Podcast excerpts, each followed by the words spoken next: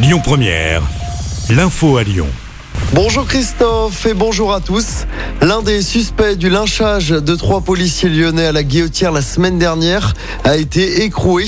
Ce SDF de 26 ans en situation irrégulière a été mis en examen du chef de violence aggravée sur fonctionnaire de police à l'issue de sa garde à vue. Dans la foulée, il a été placé en détention provisoire. Il avait été interpellé dimanche soir à Lyon. L'enquête se poursuit pour retrouver les autres agresseurs. À noter que Gérald Darmanin, le ministre de l'Intérieur, devrait se rendre à Lyon dans les prochains jours. Il devrait annoncer la création d'un nouveau centre de rétention. Dans l'actualité également, l'ancien journaliste Gérard Corneloup, victime d'une agression dans le hall d'un immeuble du cours Lafayette à Lyon, est décédé. Il a succombé des suites de ses blessures. Un appel à témoins a été lancé pour retrouver l'auteur de cette terrible agression. Les faits s'étaient déroulés le 18 juillet dernier. Gérard Corneloup avait 76 ans. Il avait notamment travaillé pour Le Progrès et pour TLM. Un vol qui se transforme en lynchage. Ça s'est passé à Villeurbanne. D'après le progrès, un homme venait de commettre un vol sous la menace d'un couteau dans un restaurant. Un peu plus loin, il a été pris à partie par un groupe d'une quarantaine de personnes. Ils ont tenté de l'embarquer de force dans le coffre d'une voiture. Les policiers de la BAC sont intervenus à temps et ont pu l'interpeller.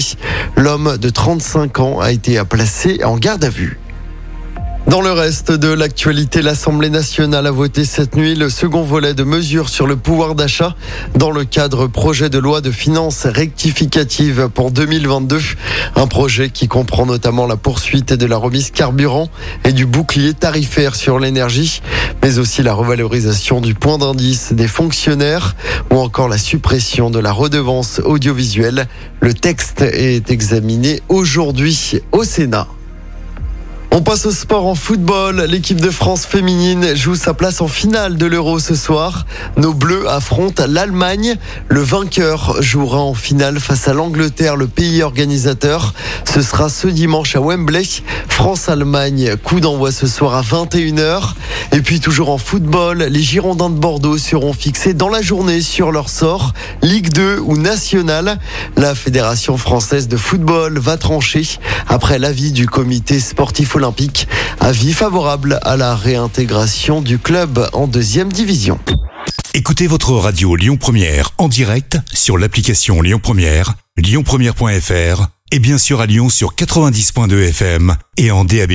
Lyon Première